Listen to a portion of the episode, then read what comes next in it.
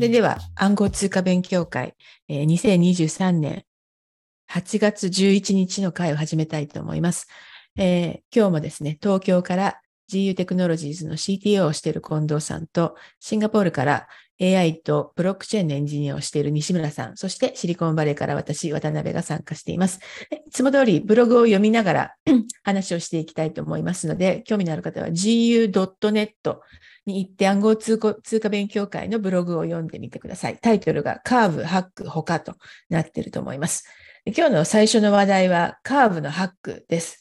えー、カーブという、えー、 DeFi の有名なところがありますけれども、こちらの流動性プールがハックされて、61 million ドル、100億円相当ですね、が流出しました。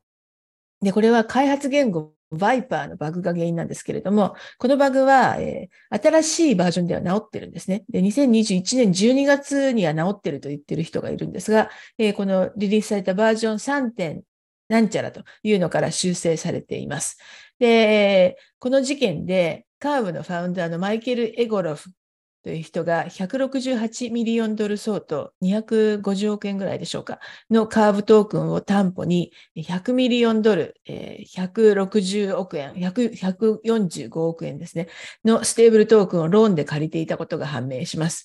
えー、カーブのトークン価格が40%下落したんですね、このハックの事件で。で、それで、えー、ローンがリクイデートされる可能性が出て、えー、これを避けるため、イゴラフさんは42ミリオンドル相当、えー、60億円ぐらいでしょうか、のカーブトークンを OTC で売却しています。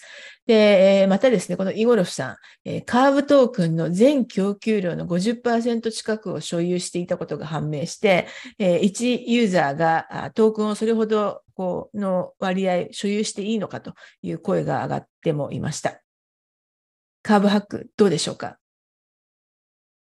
これ、もしかしたらちょっと解説が必要なのかもしれないけど、えっ、ー、と、これ、バイパーのバグって書いてあるじゃないですか。はい。これなんか、なんかバージョン0.3で直ってたんならなんでみんな0.3みんなあのアップデートしてないんだよみたいに思われる方がいるかもしれないんですけど、はい、これってあの、コンパイラーのバージョンのバグなので、なるほど。えーと、昔、その要はカーブの、えっ、ー、と、スマートコントラクトをあの作ったとき、デプロイしたときに、多分古い、えー、コンパイラーを使ってコンパイルしたものがブロックチェーン上に置かれちゃってるわけですね。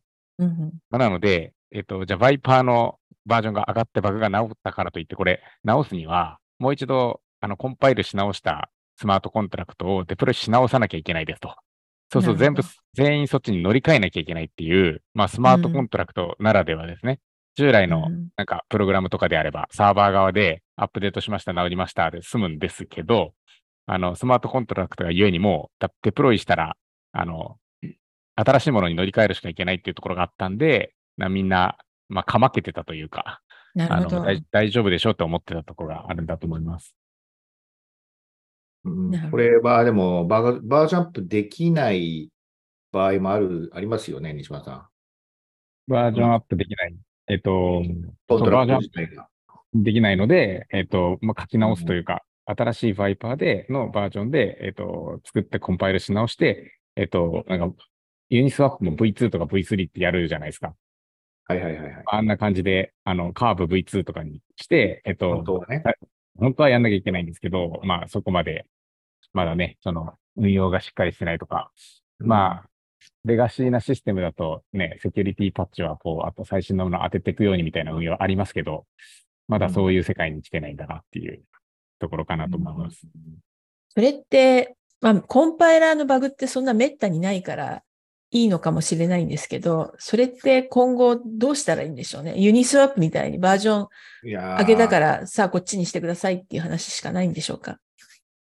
その、まあ、バグの場所とかによりますけど、まあ、ちなみに今ちょっとソリディティとあとバイパーのコミュニティの規模を見てみたんですけど、まあ、単純にスターの数で言うと、えっ、ー、とバイパーが 4.6K ですね。4600でスターで、まあ、ソリディティが今 20.7K だから2万人ぐらいですかね。うん5倍、4倍ぐらい、4、5倍ぐらいの、まあ、規模差があると。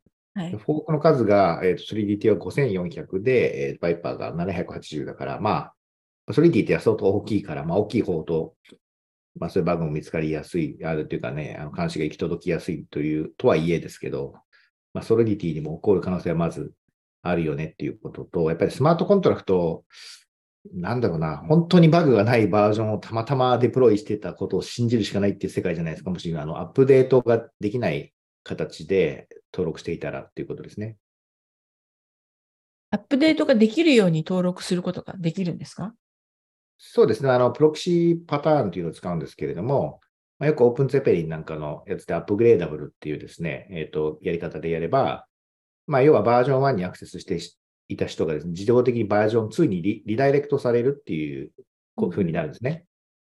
だからバージョン1がアップデートできるわけじゃないんですけど、あのバージョン1使ってた人が自動的にバージョン2を使うようにはできます。プロキシが、プロキシをコンパイルした時のコンパイラがダメってなったらちょっとダメですけどね。そう、そう。プロキシのとこもダメってなったらもう終わりですね。うん。これ、もう終わりって。まあ、うん、ああとは、あとはいろいろ思想的なところで、これトレードオフですけど、まあ、スマートコントラクトなのに upgradable になっていいのっていう人たちもやっぱいるので、もともとね。そう、アップグレーダブル。じゃないんじゃないのと。そうです、そうです。あの、アップグレーまあ、テスト中とかアップレアップグレーダブルにしといた方がね、差し替えやすいんでっていうのはありますけど、本番運用で、じゃカーブがアップグレーダブルで作ってますって言ったら、これ、いつロジックが変わんちゃうかわかんないのに、怖くて使えないよっていう人もいるかもしれないです。あの、だからこの、まあ、なんですかね、こう、資産がロックされないようなものだったら、まあ、まだ被害は少ないじゃないですか。こういう DeFi みたいに大量の資産がロックされるコントラクトはそもそも非常に危険っていうことなんでしょうね。その他のなんか取り戻しとか、いわゆる本当に DeFi でやろうとすると、もう誰もどうしようもないわけですよね。そうですね。まあ、しかも、その、先ほど、まあ、コンパイラーのバグなんで、そうそうあることじゃないみたいなことを言ってましたが、まあ、そうそうあることじゃないっていうのが、0なのと1なのとで違うので、うん、なんか、バイパーにこういうバグがこう見つかりました。まあ、見つかったのはだいぶ昔ですけどね。で、こういうことが起こるってなると、ソリディティ今のところ大丈夫だけど、本当にソリディティのバージョン全部洗い直して、全部穴ないですかっていうのが不安になるってのはありますよね。うん、ね、これってどうやって見つけるもんなんですか？コンパイラーのバグ。こんなところにいいものがあったって。これは、ソフトウェアのバグどうやって見つけるんですかに通ずるのでちょっと答えづらいとかありますけど、まあ、ただ、これ、今回のってその公開されてるバグじゃないですか。あ、そうか、そうか。そう。なので、そのバージョンでコンパイルされているやつをこう、ずっとこう地道に地道に見てる暇なハッカーがいるのかもしれないですね。まあ、普通は2パターンで、まあ、たまたま見つけてしまった。でも、普通見つけるときも相当もともと詳しい方がそれに遭遇したときに、あれ？これはおかしいんじゃないかって気づくっていうことなので、一般の方が遭遇してもなんかずっと悩んでるだけで多分それがセキュリティホールだとは気づかないと思うんですよ。うん、で、もう一点は、まあ、大体バグパウンティープログラムをやって、世界中のハッカーにハッキングしてみてくださいっていう、まあ、パターンですよね。うんうん、一回それソリディティでやってみたら、なんかどうなるかっていうのはちょっとね、興味あるところですよね。あでも、でもあれですか、今のどうやって見つけるんですかっていうのは、その、えっ、ー、と、ちゃんとバグがないかを見つけるっていうか、今回みたいに、あ、これやったら儲かるぜってハッカーが見つけるっていう、どっちの意味ですか？あいや、まあだから、そうです。そうそういう意味では3番目もありますかね。はい、これやったら儲かるぜっていう。そう。うん、それが一番困るやつですね。はい。で、後者だとしたら、結構それで見つかることが多い気がしていて。うん。うん。そう暗号暗号通貨界はそうですよね。なんか北朝鮮が国を挙げて、お金を、外貨を稼ごうとしている。まあ、そういう人たちは、あの、まあ、日々そういう不具合を見つけようと頑張っているので、こう経済的インセンティブが働いてしまうっていうところで、誰よりもそこに本気ですよね。うん、そうですね。ただ、今回も一応その、まあ、ホワイトハッカーがやったんじゃないかみたいな部分もあって、結局、なんか7割ぐらい戻ってきてますよね。まあ、7割っていうのはよくわかんないですよね。わかんないですけどね。はい。これなんか、見つけたらちょっとだけもらって返せばいいみたいな、なんかそんなルールになってます、ね、いや、いや、多分7割って言ってるのは、えっ、ー、と、ファイトハッカーの人が取り返した分は全部戻してるんですよ。ああ、なるほど、なるほど。だから、こう、ブラックとホワイトがやり合って、まあ3割はブラックに持ってかれちゃったけど、7割はなんとか守れたから返しますっていう状態な気がします。ああ、なるほどね。でも一応なんか10%のバウンティーを出すってやってませんでした？カーブで。え、それは悪い奴らにもってことですか？悪い人も、とにかく返してくれたら、なるほどね。えー10%あげますっていう。罪は問わないよと。そうそうそう。でも返してくれなかったので、なんか今、あの、ドクシングしようと、あの、その人が誰かを見つけたら、えっと、数億円のバウンティーが出るみたいな、1. 点なるほどなんとか億円かな。指名手配ですね。そうですね。で、それをバウンティープログラムでやっているという。まあ、これでも、どうするんですかね。あの、もし起きた、イニスアップに起きたときと、イニスアップならまだ使わないでね、で済むんだろうけれども、で、ファイだと厳しいですよね。そうですね。あの、一個、このネタで続けて言えば聞きたいのは、例えばですよ、そのプライベートチェーンというか、コンソーシアムチェーンというか、一応こうガバナンスの効いている、例えば、Japan Open Chain みたいなもので、うん。こういうことが起こったときに、何か取り得る策はあるかっていうのをちょっと聞いてみたいですけどね。まあ、 Japan Open Chain の場合は、まあ、この法的に許せばっていうことはありますけれども、あの、もちろん、 Geth そのものを、まあ、あの、バリデータが賛成すればね、まあ、このコントラクト自体を使えなくするとか、アクセス禁止するとかまではできるんじゃないですか？多くすると。まあ、資産のリカバーまでは、なかなか手を入れにくいですか？資産はね、その、証明できるのかっていう問題があるんですよね。そもそも。うん。うん、それがだから、よっぽど裁判所で証明されたら、はいあの取り戻すとか、まあ、銀行まあ例えば、うちがまあ発行しようとしてるステーブルコインとかだったら銀行の権限で、うん。あの権限上動かせますよ。このいや、これをうん聞いた背景には、いやー、その裁判所とかまで通したんだっけ？あの、イーサリアムのフォークの時っていうのをちょっと、言言ってます。いやー、あれはだからどっかで誰かが問題にああいうのはしますよ。あの、まあ、アメリカとかだとね、とんでもない方の、なんか、こう、提訴を起こせるじゃないですか。まあでもそれだからこそ、イーサリアムに、えークラシックが生まれてしまったということですよね。そうですね。はい。いや、その、ままああ今、そうですよね。SEC はビットコイン以外は全部ね、証券だとか言ってるわけですけど、アメリカだと。まあ、それはなんかね、僕もわかるんですね。前から言ってる通り、一番多分本当にデセントライズなのってビットコインぐらいしかないなと思うんで、そうじゃない通貨っていうのは、だから本気でやら、本気でデセントライズにしないと、訴えられるリスクありますよね。イーサリアム、イーサリアムファウンデーションとかがね、訴えられるリスクあると思いますよ、やっぱり。うんですかうんそうですね。まあ、で、だけど、うん、まあ、あの、そうですね。まあ、我々まあ、一応だから技術的には、あの、できると思うんですよ。ジャパンプンチェーンであれば。なんですが、それをやっていいかっていうと、ちょっとそこが法的な問題が絡んでくるかなと思います。うんなるほど。まあ、でも今回、カーブ、このファウンダーが半分近く持っていたってことどう思います？うん、まあ、でも、ファウンダーだからいいんじゃないですかって思いましたけど、そういうわけではいかないんですかね。デセントライズ的な概念で言うと、ダメなのかな？なんか、スタートアップ的概念だと、ファウンダー半分ぐらい株持ってるの当たり前じゃないですか。逆に言うと。確かに。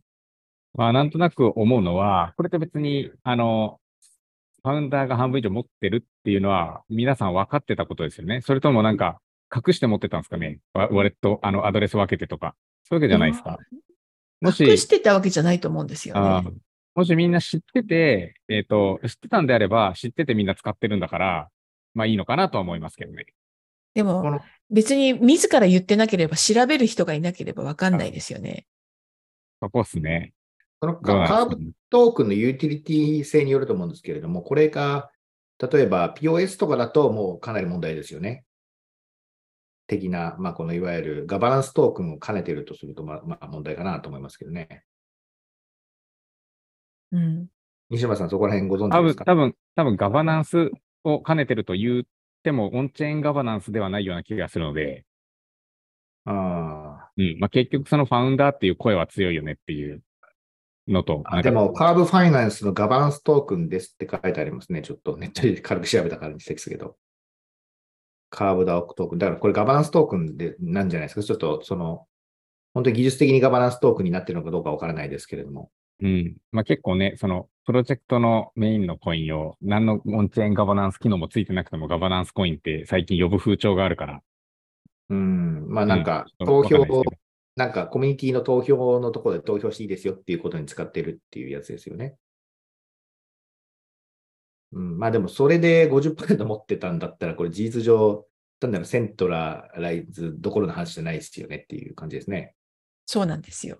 うん、もう一人がコントロールしてたわけじゃないですか、この DAO はっていう、まあ、なんか、まあそうなるだろうなって思う感じもしますけどね、DAO って。うん、なかなか難しいと思いますよ、その完全に分散した状態で投票してって。まあ、イニスワップとかはね、結構どうなのかな。でもわかんないですよね、誰がどれだけトークン持ってるのかなんて。実際のところは。うん。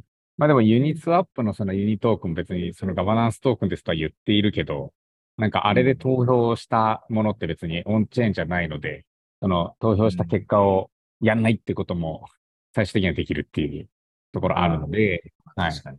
あの、台とかだとね、メーカー DAO の台とかだとちゃんとその組み込まれてる部分があるんで、あの、いっぱい持ってると、あ台っていうかね、メーカートークンの方ですけどね、あの、はい。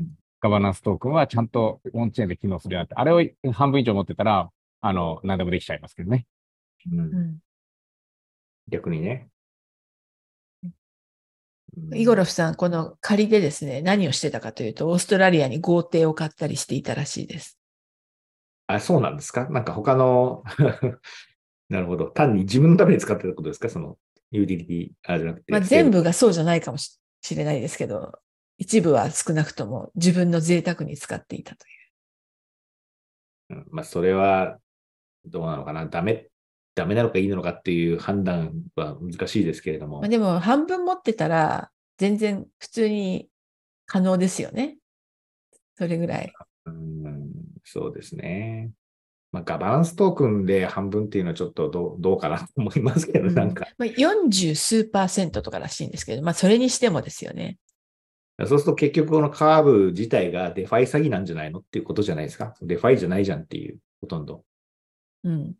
DAO でもないじゃんっていう、なんかね。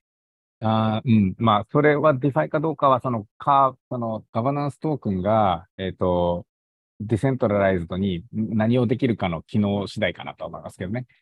うん。うん。うんまあそうですね。うのがまあでも、ブリッジもそうですけど、やっぱり大量に資産を置いとくっていうやり方は危ないと思いますね。とっとの道。うん。そうですよね。うん必ずそこがハニーポットになっちゃいますもんね。うん、なってしまうし、まあ、そこにやっぱりセントライズのコントロールが効くならまだいいんですけど、そのと盗まれてもすぐ取り返せるとかですね。うん。そうじゃない資産を置いとくのはちょっと非常に危険度が高いなと思いますね。は、ちなみにこれカーブってどっかの監査が入ってたのかなっていうのも気になっていて、で、なんで気になるかっていうと、その監査ってスマートコントラクトにコードの監査はするじゃないですか。うん。でもその、コンパイルしたコンパイラーのバージョンとそれの脆弱性とかを、えっ、と、後々までちゃんとこう監査を続けてくれるところとかがないと、今回のようなことは防げないなと思ったっていう。うん。うん、まあそうですね。でもまあ、いずれにせよ、ソリディティに重大なセキュリティ欠陥性がありましたっていうのは、まあ想像したくないですね。まあそれないことを願うしかないですね。うん。ちなみにスマートコントラクトは、えーオーディットを受けている模様です。チェーンセキュリティというところがやっているようです。まあちょっと、あの、聞いたことあったかな。なんか昔、多分結構前ですもんね、そういう監査を受けたとしても。やっぱりその、デプロイしたとき、サービス始まったときに一回監査して終わりってやってる監査だと、こういうのが見つけられないっていうことですよね。うん、でも、スマートコントラクトのオーディットだけしてて、これ見つかるもんなんですか？いや、見つからないと思います。ですよねだから、うん。そのコンパイラーのバグとかまで、ちゃんとこう、えっと、セキュリティメンテナンスっていうんですかね。あの、う保守運用ををする人たちがちゃんと見てないと無理です。うん。まあ、あの、まあ、まさにこのね、DAO の問題点だと思うんですけど、保守運用誰が責任持つのっていうところだと思うんですけど、まあ、普通の Web2 のサービスだったら、まあ、一応そのセキュリティ、まあ、運用部隊がですね、セキュリティの、まあ、そういった情報を常に収集してって、すぐパッチ当てるじゃないですか。うんだからそういうところの運用ができないと、まあ、こういうのは起きちゃいますよねっていうことですよね。うん。まあ、結構、 DeFi 世界では衝撃が走ったカーブのハッキング事件でしたという、まあ、 exploit ですね、えーが起こったという話でした。で次の話、えー Bitfinex のハッカーが判明しましたと。 Bitfinex は2016年にえー12万ビットコインを誰かに盗み取られてしまったという大事件があったんですね。で、去年、その盗まれたビットコインをローンダリングしていたとされる、夫婦が捕まっていると。で、奥さんの方がラズル・カーンという芸名でラッパーをしていてですね。で、旦那さんはイリア・リヒテンシティーンという人なんですけれども、えーそんな二人がいたと。で、この奥旦那さんの方のイリアさんがですね、えービットフィネックスをハックしたのも自分であると。要は、ロンダリングしただけじゃなくて、ビットフィネックスのハッキング自体も自分がやったと、自白したというのが最近ありました。で、えーこれを聞いてですね、ブレット・ジョンソンさんという人がいるんですが、この人は、ダークウェブの元となる ShadowCrew マーケットというのを作って、その後、改心してセキュリティコンサルタントになっている人がいるんですけれども、この人がですね、イリアは大バカだと。えーマネーロンダリングの仕方を見れば、すべて根本的に間違っていたとしか言いようがない。えーサイバー犯罪の基本は、まず最初にアイデンティティを盗むことであると。なのに、イリア氏は、えー自分の名義でキャッシュ化していると。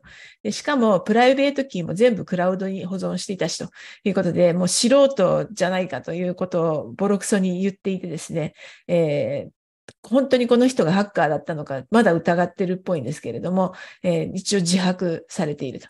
でちなみに12万ビットコイン、その盗んだ2016年時点では70 million ドル、えー当時だとやっぱり70億円って感じですよね。だったんですけれども、昨年逮捕された時点では4.3ビリオンドル。えー今のお金にすると6000億円とか、えー5000億円とか、そういう価値になっているという話でした。このラッパーのラズル・カーンさん、覚えてます？うん。あの衝撃的な YouTube のやつですよね。そうですね。あの、まあ、ラッパーやらない方がいいんじゃないかみたいな感じの。これ、あの、お夫、ん？あ、ラッパーの夫が逮捕されて、夫が告白したってことですね。え、いや、奥さんも逮捕されてます。あお両方逮捕されてて、この告白したのは夫がの方ですか？そうですね。リリアさんっていうのは、あの、旦那さんの方なんですね。そうですね。うーん。これう、んあれですよね。そのハッカー、まあなんか、えっ、と、大バカだとか言われてますけど、多分そういう、なんか思想を持ったテテクノロジー的にすごいハッカーっていう感じじゃないんでしょうね。うん。なんとなく、ただの、コソ泥ぐらいなはい感じなんか、んあの、どっかにハッキングして盗んだとかじゃなくて、たまたまそのアクセスする権限をソーシャル的に持ってたってことな気がしますよね。内部の人とかと繋がってとか、うん。うん、うんそんな感じの行動ですよね。まあ、すごい、そうですね。深読みすればなんか裏に黒幕がいるのかとかっていうのはあるかもしれないですけど、なんか黒幕もいなそうな感じはしますけど、逮捕された2人は、どういう刑なんですかね？もう終身刑とかですか？どうでしょうね。まだ裁判中ですか、まだ全然。うんなるほど。うんいや、すごいよ。すごい額ですもんね。だってこれ。あの、今の金額で言うとですね、そうですね。4000億円盗んで逮捕された人っていましたっけ？今まで。まあ、でもあの4000億円すっちゃった人たちはいっぱいいますよね。吸っちゃね。吸っちゃった人たちね。うん。なんかこの、えっと、昔のまだこう、えっと、ブロックチェーンとかができる前って、もうちょっとそのなんかこの、えーハッキングしましたっていうそのハッカー側のあい、あの、特徴がですね、キャラクタリスティックスが、この、えっと、このシャドウクルーマーケットを作った人みたいな人たちがこう大勢いた気がするんですけど、ブロックチェーンが出てきた後に出てきてるそのハッカーと呼ばれる人たちって、なんか超様々な人がいるなと思ってて、この、まあ、ラッパーの人もそうですし、なんかあの MIT で博士号を取ってみたいな人もいましたよね。どうでしたっけ？うんあれは、あ、ハッカーじゃないか。なんか結構スキャムプロジェクトかなんかでトークンあつ、あの、資金集めてた人なんかその人もどっか逃げてましたけど、なんか学歴めちゃめちゃ高い、あの、社会的チームのある人がそうやってやってみたり、えっと、まあ、今回のこの、本当に何も考えてないようなラッパーみたいな人がやってみたり、なんかそのハッカーのバリエーションが増えてる気がしますね。バリエーション。うんまあまあまあ、そうですね。まあだから逆に言うと、捕まってるの、捕まってない人もいるでしょうね、きっと。まあこうやって出てきてる人もいますけど、なんか、なんだろうな、ハハッキングがカジュアル化してるってことですか？そうそう、なんかやり、やりやすくなってるって言ったらおかしいですけど、なんか少なくともトライしやすくなってる気がしますよね。うーん、まあ、あの、これ昔からその会社で経理担当者がお金盗んじゃいましたってよくあるわけですけど、あの、まあ、それに近いんでしょうね、下手すると。うん。まあ、なんかこう、ものすごい、普通、なん、まあ、なんですかね、平の方にセキュリティキー渡しちゃうみたいなことをややる会社があるんでしょうね。うん。まあ、だけど、あの、銀行のオンラインバンクが普及してからは結構、あの、し申請承認フローとかがきっちりなったので、最近なんかあんまりそういうの聞かなくなったと思うんですよ。うんなるほど。経理が勝手にね、使い込んじゃいましたみたいなのたまにありますけど、だからまあそこら辺が もうちょっとちゃんとしてくればこういうのも減るかなっていう気がしますけどね。うん。まあでも、2016年ぐらいだとね、まだまだとってもワイルドウエストな感じだったので、えーねこういう事件も起こったと。ええ金塊が普通に家の中に大量に置いてあるみたいなやつ、そんな状態ですよね。そうですよね。このえ、このラズル・カーン夫妻でしたっけ？なんかはいど、結構セキュリティのコンサルティングとかもしてませんでしたっけ？そうですそうですね。なんか奥さんの方が、えっ、と、ビット GO のコンサルティングとかしてたんじゃないかな。あもう恐ろしすぎますよね、本当に。ビット GO、ビット GO なんて内部に入り込まれちゃったらやばいっすもんね。そうですよね。うん TTD のコンサルタントがハッキングしててもう最悪ですよね。警察が強盗してるってやつですね。そうですね。で、あの、フォーブスに記事とかも書いててですね、あの、こんなに巨額のものを盗んだ、えー人の行動とはとても思えないとか言って、結構つつかれてますよね。普通はアメリカに送還されないような、召喚されないような国に、えーい移住してしまうものではないのかとか。で彼らの場合、うん夫婦ですからね、なんか移動するのも簡単そうですよね。あの、二人で決めればいいだけなんで。そうですね。ええなんか、うん、なんかこの、ね、あの、ダークウェブの元となる、なんでしたっけ、シャドウクルーマーケット作った方？はい。ブレット・ジョンソンさんですか？はい。は、なんかこうもう、んなんですかね、ハッカーのプロとしてっていうのよくわかんないですけど、もう納得いかなかったんでしょうね。そうですね。でもなんかこまあやのサイサイバー犯罪の基本はまず最初にアイデンティティを盗むことっていうのを読んで、おなるほ犯罪者どとしてとか思ってないって、なるほど。どとか思いました。ね美学としてね、ハッカーの美学として犯罪者にも美学があるっていう、なんかね、そういうことなんでしょうね。美しくないと。まあなんかわからんでもないっていうとよくよよくないですけど、不思議ですよね。そうですね。ええこれ、あの、FBI が回収して売るみたいな話ですよね、このビットコイン。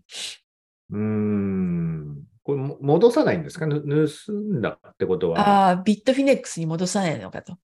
そうですよね。どうなんだろう？ちょっとよくわかんないですね。自分だって言ったからにはぬ戻すんじゃないですかね。前この二人が逮捕された時にも私言ったかもしれないけど、ビットフィネックスに戻すと、ちょっと一つ波及が広がるところがあるなと思ってて、皆さんレオトークンをはい。例の例のやつね。覚えておりますかって言って、はい。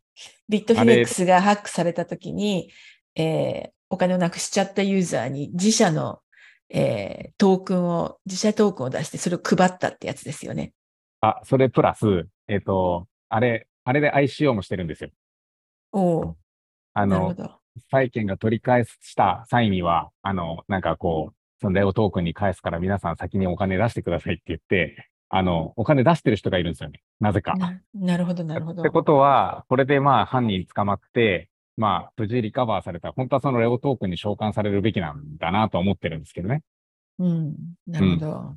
でも、あの、FBI が売っちゃうってなると、逆にね、うん仮想通貨の、あの、市場が崩れて、レオトークン何もないみたいな感じになるかなと思ったっていう。なるほど。ちょっと今、ビットフィネックスは返せって交渉してるのかもしれないですね。そうですね。うん。でも、ビットフィネックスはいバンされちゃったって言っちゃって。いや、ビットフィネックスはだいぶ昔からもう使ってないんであれなんですけど、あのーまあ、ハックされたところなんで危ないかなとは思ってたんで。うん。うんまあ、ただ、あのー多分あれでハックされた分はレオトークンの ICO でビットフィネックスは一回回収しきってるので、うん。うん、帰ってこなくても、まあ、帰ってきても来なくても、多分泣くのはそのレオトークンに投資した人たちですよ。ですか？うん確かに。これ何？レオトークン持ってる人は、この帰ってきたお金を、えートークン数でわ山分けみたいな話なんですか？って思って買ってると思うんですけど、わかんないですね。その、まあ、トークンなので、その契約がどこに書かれているかはちょっと定かではないです。でも、そう、そんな感じの歌い方でレオトークンって売られてました。なるほど。いやー、なんか話題は尽きないって感じの夫婦ですよね、この人たち。まあ、久々にビットフィネックスに入ってみたら、なんか元気そうですね、ビットフィネックス。なんとなく。まあ、だから、だからそのね、あの、ハッキングされた分は、レオトークンで取り返してるから元気なんじゃないですか。そうですね。でもなんか今、あの、アカウントの verify をしようって出てきましたね。basic。確か、うん verifyイしてなかった気がするな、当時開いたから。だから、KYC を求められてます。今更。はい。うん、KYC ないと引き出せなくなってますね。なるほど。でも、アイデンティアイデンティティを盗む、盗んで他人の名義で、えー他人のご銀行口座に一旦送ればいいのか。でもそこから自分の銀行口座に送ったらまたバレちゃいますよね。そうですね。あの、だから銀行は必ず犯収法上の日本では KYC しないといけないので、うん、まあ、どっかで現金、現金とかゴールドとか、なんか物にして、だいわゆる出し出し子っていう人たちが日本ではだから、だ出して捕まってますよね。うん。うんだからちなみにそこで、あの、アメリカでもこれよくある詐欺なんですけど、その、騙された人のお金を受け取る人も騙されてるんですよね。で、その、例えば、1万ドル自分の口座に入ってきましたと。そしたらその1万ドル分をビットコインにして、あこのアドレスに送ってくださいって犯罪者が言うんですよ。で、そうすれば、あの、こう、福利でものすごい金利がついて返しますからみたいなことを言うんですね。で、えーというオペレーションが行われているんですけど、だったら、あの、その、元のビットコインをそのまま、なんか、できるんじゃないかという気もしなくてもな、しなく、しないではないという感じなんですけれども、うんえーまあ、どっかでキャッシュにしないとですよね。そうですね。うん。まあ、まさにそれがマネロンっていうやつですね。そうですね。というのがビットフィネックスの話でした。で次、えー中国のビットコイン取引の話です、え暗号通貨取引は違法のはずの中国本土で、バイナンスの取引が月間90ビリオンドル、えーと、10兆円ぐらいですかね。えーもあることが判明しました。10 13、4兆円ですかね。で、えーバイナンスは、バイナンス .com のサイトは中国では利用できないようになっているというふうに声明を出しています。で、えー中国ではちなみに暗号通貨取引が違法になる前の2017年に、バイナンスのサイトがブロックされています。で、えーウォール・ストリート・ジャーナルの記事によれば、バイナンスの取引高で最も多いのが中国。続いて韓国、トルコ、ベトナム、イギリス領、バージン諸島となっているという感じで、中国、暗号通貨取引、全然盛んにやってたんだという感じですね。月間90 billion ってすごいですね。1兆4000。あれ？バイナンス 10, 10兆円ですよ。10, 10兆円ってことですか？ドル？え？だってそうですね。10 billion で1兆円ですから。これ100 billion 近いじゃないですか。結局だから10バイナンスの兆円ですよ。取引のほとんどが中国っていう噂ないですか？えっとね、さすがに25%とかそれぐらいだった気がします。そうですね。まあ、コインマーケットキャップを信じてもあれですけど、ああ、なるほど。いや、なるほどって今言いましたけど、そっか、にあ1ヶ月ですもんね。1ヶ月1です日。の取引が今6400億って書いてありますね。バイナンスは。まあ、今日今日の段階ですけど。うん。うん。だから1ヶ月だともっとありますね。18兆円ぐらいあるから。でも半分近いですね。そうです半分近いとこですね。中国、さすがだな。まあでもそもそもで言うと、あの、海外のね、サイウェブサイトだって禁止、元からなってる国だから、な何を今更っていうことなんじゃないですか、その、やってる人からすると。Twitter とか Facebook とかもアクセスできないですよね。のはずですよね。うん。だからもう、そういうのは普通に VPN でやってる人からすれば、なんか、まあそういうのは合ってないルールですねっていうことで、まあ普通に使ってますってことなんでしょうね。うん。それにしても、ちょっと驚きました、私は。うーん。まあでもこれの香港がね、US3 を OK に一応なったっていう話があるじゃないですか。はい。まあ、バイナンスはでも許可されてないんですかね、まだ。香港？香港では2つ、ハッシュキーともどこでしたっけ？に西村さん、もう一個。香港の取引所ですか？うんうん。あ、ちょっとわかんないです。香港は。あの、2つだけ今取引所として認可されたんですよね、香港で。なるほど。なので、あの、結構また復活してくると思いますよ。え、どこが？香港がですか？中国が？中華圏の、あの、パワーがっていうんですかうね。ん。うんまあ、っていうか今もうイベント行ったらかなり多いですからね、そもそもが。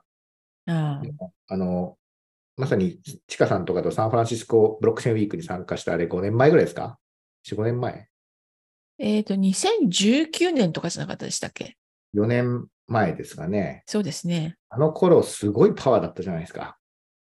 なんとなくです。こ中国？う。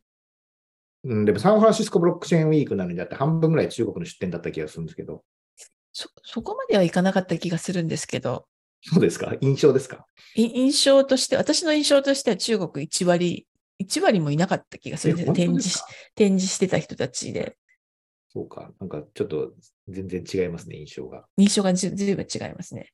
だって派手だったからちょっとそう思っちゃったのかな？西村さんの印象はどうでした？まあ、なんか人で言うとアジア人多かったかなっていうのはちょっと若干ありますけど、ううんん。まあでもどこ、どこ行っても最近もね、中国系のプロジェクター一定数多いから、ちょっと見え方次第かなとは思いつつ、まあ、それは単純に人口比の問題っていうことですかね。そう。まあ、ただ、そのサンフランシスコが2019年ってもう多分、あの、中国がマイニングとかを禁止した後だと思うんですよ。ああ、そうでしたっけそう。だそれでも、あの、衰えなかったですねっていう印象はありましたけど。うーん。まあでも、最近日本のイベントでも結構中華系の方いっぱい来てましたけど、やっぱり本土が禁止だからみんなシンガポール行ったりとか、香港でやったりとか、なんか工夫はしてるみたいですね。聞いてると。うんなるほどまあでもや、やめるっていう決断にはなってないですね、皆さん。うん。なるほど。ちなみに、バイナンスの取引高5位のイギリス領バージン諸島っていうのは、これは、えー、なんかファンドとかですかね？うん。本当に、本当にその国にいてやってるっていう感じじゃないですね。ですよね。ここれは、ねなんか、うーん。なんかあの、えっと、法人の本社を置くところなんですよね。登記をするところ。あの、まあ、シンガポールで今、まあ、ちょっといここ最近わかんないですけれども、クリプト系のことをやると銀行口座閉じられちゃうっていう話があって、で、みんな、もうだから、シンガポールではクリプトの取引やらないで、あの、大体その、まあ、バージンか、ケイマンか、うん。あの、会社を、なんかもう最近オンラインでポチポチってやると勝手にできるっていうサイトがあるんですよね。1週間ぐらいで。で作ってそっちでやってるって言ってましたから、まあそういうところなのかなっていう気がしますけれども。なるほど。えベでベトナムはベトナムは国としては確か禁止なんですよね。ね、仮想通貨を、暗号通貨を保持することは大丈夫ですが、それで物とかを買っちゃいけないんです。ああ、ペイメントトークンとして使っちゃいけないんでしたっけ？確かそんな感じでしたあ。ーまあ、で今変わったかもしれないですけど、そう、ちょっと前の情報だとそうです。逆に言えば、登記は、登記的な取引は良くて、実際にの現場の使ってはいけないっていう話ですか？そう。そうですね。なんか、あの、ベトナム人のマインドとして、まあ、聞いたのは、もう法定通貨もそんなに信じてなくて、あの、銀行に置いとくとなくなる可能性あるから、給料日号には全額下ろしに行くみたいなことを聞いたことあります。うーん、なるほど。さすがだ。はい。というのが中国、実はたくさんまだ、えー暗号通貨取引をしていたというニュースでした。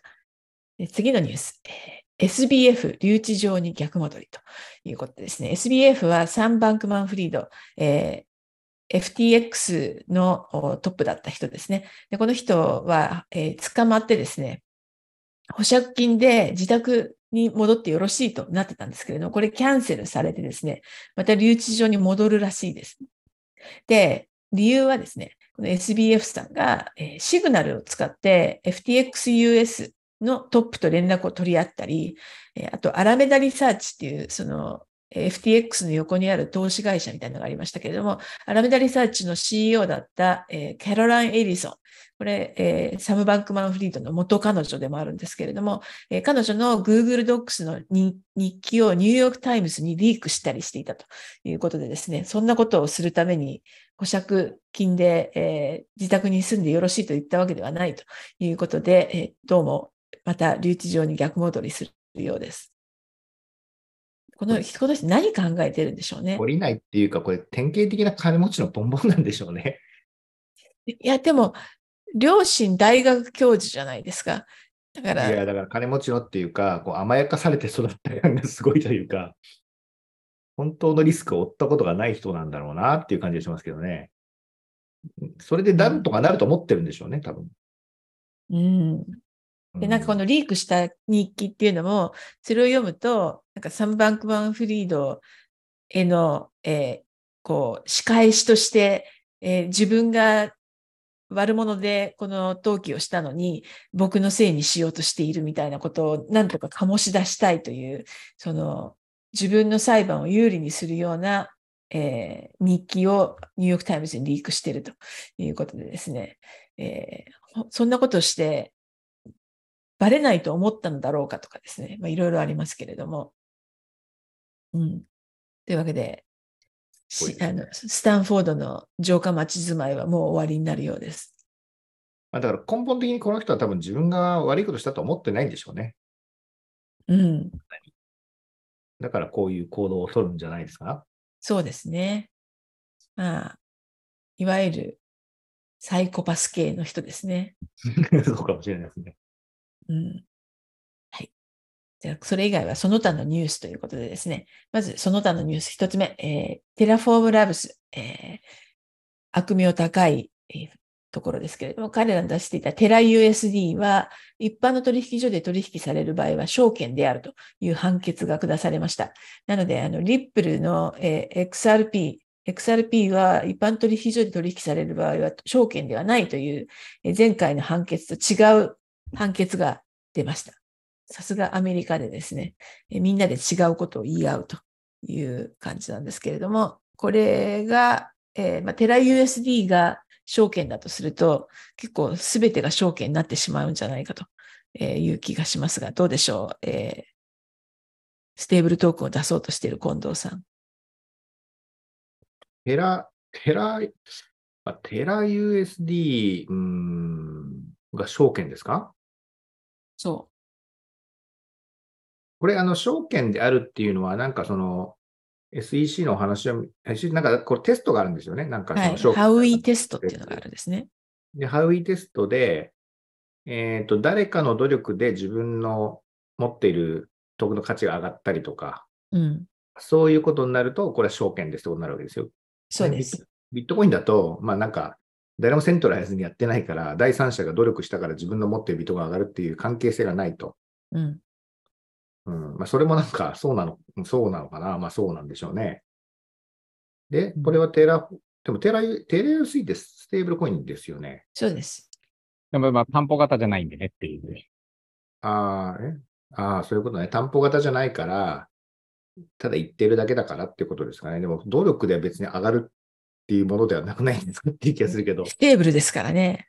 うん、何なんですかね。まあでも担保型じゃないから、それは、まあただそう言ってるだけですよねっていうこととみなされたんでしょうね。うん。うんまあ、そんなニュースがありました。で、えー次。米国司法省がバイナンスを詐欺罪で訴えることを検討しているんですけれども、えー FTX のような取り付け騒ぎになることを懸念して、罰金等で処理する可能性もあると言われています。が、うんあの、too big to fail っていうやつですね。えーバイナンス。はい。そうですね。これはでも本当に確かにもう大変なことになると思いますね。これ、何の詐欺ですかね？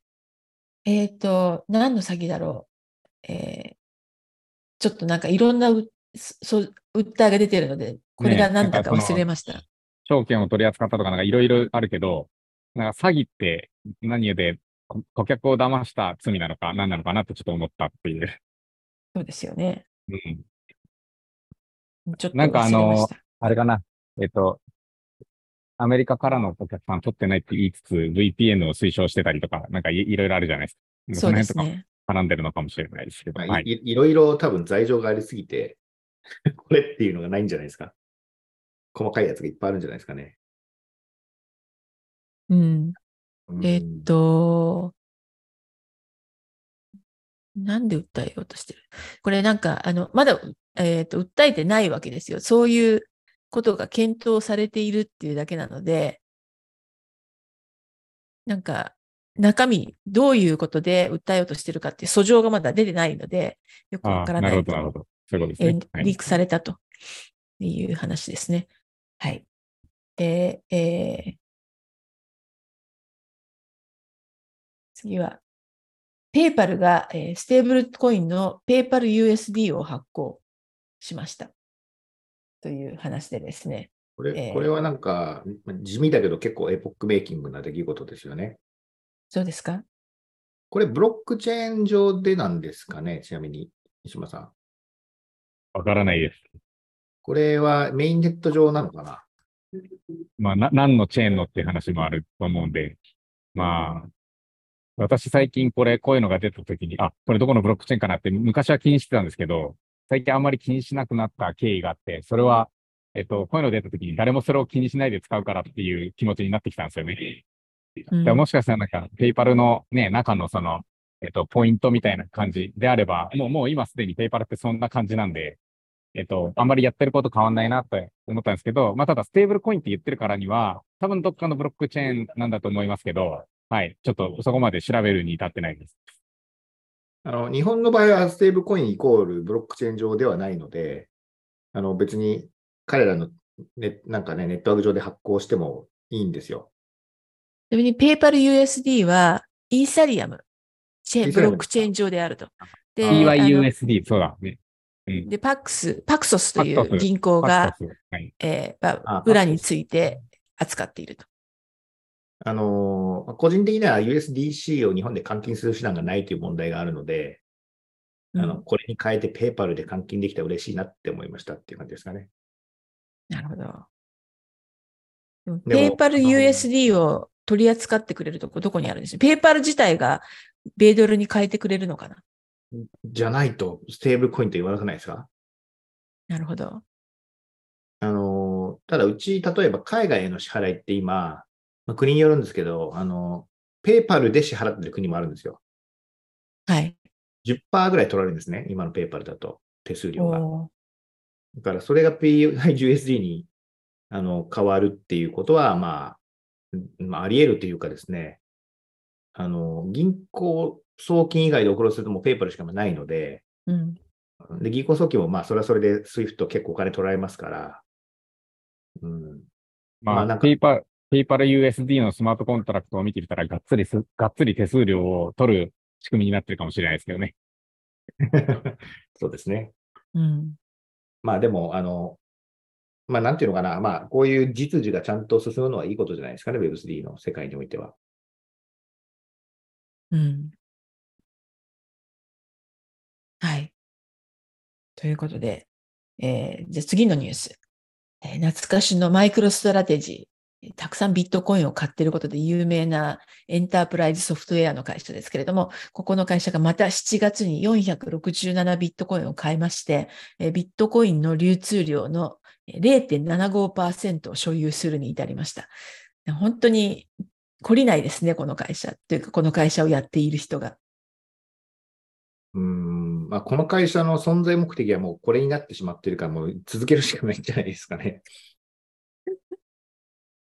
なんか、あの、e トレードって、あの、ので、暗号通貨取引の質問が F&Q、Q&A があるらしいんですけれども、えーそこでですね、えービットコインを買いたいという人の場合、えー例えばマイクロストラテジーの株を買っておけばどうでしょうかとか書いてあるらしくてですね、はいはいえー E トレードまでそんなことを言っているということで。E トレードが言ってるんですか？それはすごいですね。それというき話を聞いたんですけれども、えーはい。といういや、でも、まあ、あ。のーまあ、日本からっていう意味だと、税金のこと考えると、ビットコインよりもマイクロストラテジー株買った方がいいっていうのはありますよね。うん。ビットコインに投資したかったらっていう、まあ、そういう需要を拾っているのかもしれないですね。ビビットコインの価格とマイクロストラテジーズ社の株価ってどれぐらいの相関関係が、相関があるんですかね？ああ、ちょっとちゃんと見てないです。ねそこがなんかもう本当にビットコインステーブルみたいな株価になったら面白いですね。と思って。それただのファンドじゃないのかっていう、もうこれ、でもはいこれただの ETF じゃないのかみ ETF たいはい。な感じですよね。逆に言うと、こういう ETF の作り方ってあんのってちょっと思いましたね。もううちはビットコインを買うことしかしませんっていう会社の株はビットコイン ETF なんじゃないかっていう日本、日本で許されるのかなでも今、ちょっと私、高校1年の株価比べてみたらめちゃくちゃ連動してますね。ビットコインとマイクロストラテジーの株価は、なるほど。うんもうほぼ、ほぼ同一ぐらいに近いですね。なるほど。まあすごい人ですよね。このそうですね。え今、会長に退いたみたいですけど。うん、時価総額は54億ドルですね、マイクロストラテジあ、そんなもんですか？ー。日本円だと90 9000億円、うん、ぐらいですそれぐらいですね。うんはい。はい。ということで、次のニュースはですね、あの、ヘックスコインっていうのが HEX と書いてヘックスコインっていうのがあるんですけれども、このヘックスコインの ICO が違法だったと訴えました。でヘックスはリチャード・ハートという人がローンチしたコインなんですけれども、リチャード・ハートはこれ以外にもパルスチェーンとかパルス X という2つのコインを ICO していてですね、3つ合わせて総計1ビリオンドル以上、1400億円以上集めていたと。で、そのうち少なくとも12ミリオンドル、え15、6億円ですけれども、これをスポーツカーを買うなど使用に流用していたとして、詐欺でも訴えられていますということなんですが、これ私的には、あの、おおと思うのはですね、以前、あの、ヘックスから、えー DM が郵送されてきたっていうのがあってですね、えー毎年これぐらい上がりますみたいなことが明記してある、えーはがきに堂々と書いてある、えー DM がやってきました。郵送で暗号通貨の、えーお誘いが来たの初めてだったので、まあ、そ初めてというか、その時が最初で最後なんですけれども、こんなことやってる会社は詐欺に違いないと思ったら、やっぱり詐欺だったっていう話ですね。でも、石川さん買ったってことですか？買買ってないです、買ってないです。あの、DM を受け取っただけです。はい。まあ、そんなね、よ、うまい話は DM なんかで来ないっていうことですね。それもあるし、なんかそんな、ねえ、なんか、確かなんか、毎年40%の利益がみたいなこと書いてあった気がして、そんなことできるはずないじゃないかと思いました。うんうん。まあ、ですね、せ SEC、なんか忙しいですよね。あっちもこっちも訴えてて。そんなにたくさん人がいるんでしょうか。てか普通の株式市場もちゃんと、あの、えー監査してるのだろうかという、管理してるのだろうかと心配になるぐらい、えーいろんなところを訴えまくってますね。暗号通貨関係で。まあでも、怪しい詐欺が多く、まあね、そうやってパッと見て分かる詐欺も多かったですからね。そうですね。逆に言うともう、なんか、もう一瞬見ただけで完全にアウトですっていうのが多いんじゃないですか。まあね。うんうん。アメリカが、でよく、よくやりますよね。アメリカの会社ってことですよね、ヘックス。そうですね。多分、リチャード・ハートさんってこれ人ですよね。人です。この人もじゃあ、逮捕される運命ってことですかね。そうですね。うん、詐欺で訴えられてますからね。そうですね。はい。はい。じゃあ最後のニュース。えーコインベースのベースチェーンが一般向けにローンチしました。で暗号通貨価格フィードは、のオラクルですけれども、これはチェーンリンクとと提携してます。で、ベースチェーンがローンチするや否やですね、早速、ミームコインのラグプル、えーミームコインを出して、えーお金を集めたところでいなくなってしまうというラグプルが起こったんですけれども、えーこれはですね、なんとさっき出てきた SBF がしたのではないかという噂が出ました。で、いや違うという話もあってですね、まあ、これただの噂なんですけれども、なんかこう、悪の帝王みたいに言われてますね、SBF。えー SBF 関係なくても、アラメダリサーチ系のなんか、えーアカウントが使われていると、ウォレットが使われているという説もあってですね、えー何かあの辺の FTX 関係の人たちが出したのではないかと言われています。はい。ベースチェーン、見てみましたか？あの、見てみましたかっていうか、もうユニスアップで取引できるようになってますね。はい。だかなるほら、これは多分、コインベースが centralized から DeFi に移行するってことを示してるんじゃないかなと思いますね。そうですね。うん。まずユニスワップとやるっていうのが多分面白いというか、ユニスワップは取引所じゃないですか。うん、そうですね。でもユニスワップは前々から思うんですけど、どこでやってんですかね、これ。いや、前々から聞かれてますけど、知りません。わかんないんですよね。いや、でも、シンガポールなのかな？西村さん知ってます？いや、これも前々から言ってますけど、誰も知らない。誰も、どこでもやって、でも Uniswap Labs がどこにいるかってことですよね。 Uniswap Labs はニューヨークだそうです。ニューヨークですか？はい。いや、大丈夫なのかな、 Uniswap っていつも思ってるんですけど。大丈夫なのかな？なんでこれがいい方合法なのかな？だから、ニューヨークの法律では、このインターフェースをホストするのはお合法ってことですかね？取引どはしてない。うでしょう？どうでしょう？そうじゃなかったら完全にだってアウトですよね。だから、うん、まあ、コインベースとしては、あれじゃないですかね。まあ、そういうリスクをユニスアップが負ってくれるなら、うちは違うことやりますっていうことなんですかね。どうでしょうね。NFT のスワップまで始めてますからね。ユニスワップなかなか攻めてるな、最近。なるほど。はい。というようなところが、えー最近のニュースでした。なんか、今回は、まあ、良くもなく悪くもなくみたいなニュースだったような気がするんですけど、どう思います、悪い、悪いよりは多かったように見えますけど。うん。うん。まあ、ステーブルコインやってる身としては、ペーパル USD は結構、おっと思いましたけどね。なるほど。それ、まあおっていうのは、まあ、ペーパルがやるっていうのは、すごいなっていうことですか？まあ、いや、前からやろうとしてたんですよね、実はペーパルは。だけどう、ん許可されてなかったんですよね。うんうん。でもまあ、あと自分たちのやってるビジネスとカニバルじゃないですか。はい。どう考えても。はい。でも、こう攻めてきたっていうことは、なんかこうここはあがなえないと思ったのか、一応両方に貼っとこうっていうことなのか。うん。まあ、だから、もうちょっとすると、XUSD が出てくるのかなと思ってますけどね。Twitter 上でやあ取引ができそうる。そうはい。そうですね。はい。それが結構世の中に激震を与えるんじゃないかと、あの、推測しております。西村さんはこ今週のニュース、どれが一番印象に残りますか、あどれが一番印象に残ったかというと、まあまあでも、カーブハックが一番、あの、ね、技術者としては、あの、衝撃な気がしますね。コンパイラーのバグでっていうのはなかなか、うんあるのかまあ、あの、はそうですね。確かに分かってはいたというかね、起こり得ると思ってましたけど、実際起こったってなると、やっぱりちょっと考え方が変わりますよね。やっぱり、うん、そこは考えとかなきゃいけないんだなと思いますけど、まあ、なかなか簡単じゃないですよね。うん。対処するのは。ですね。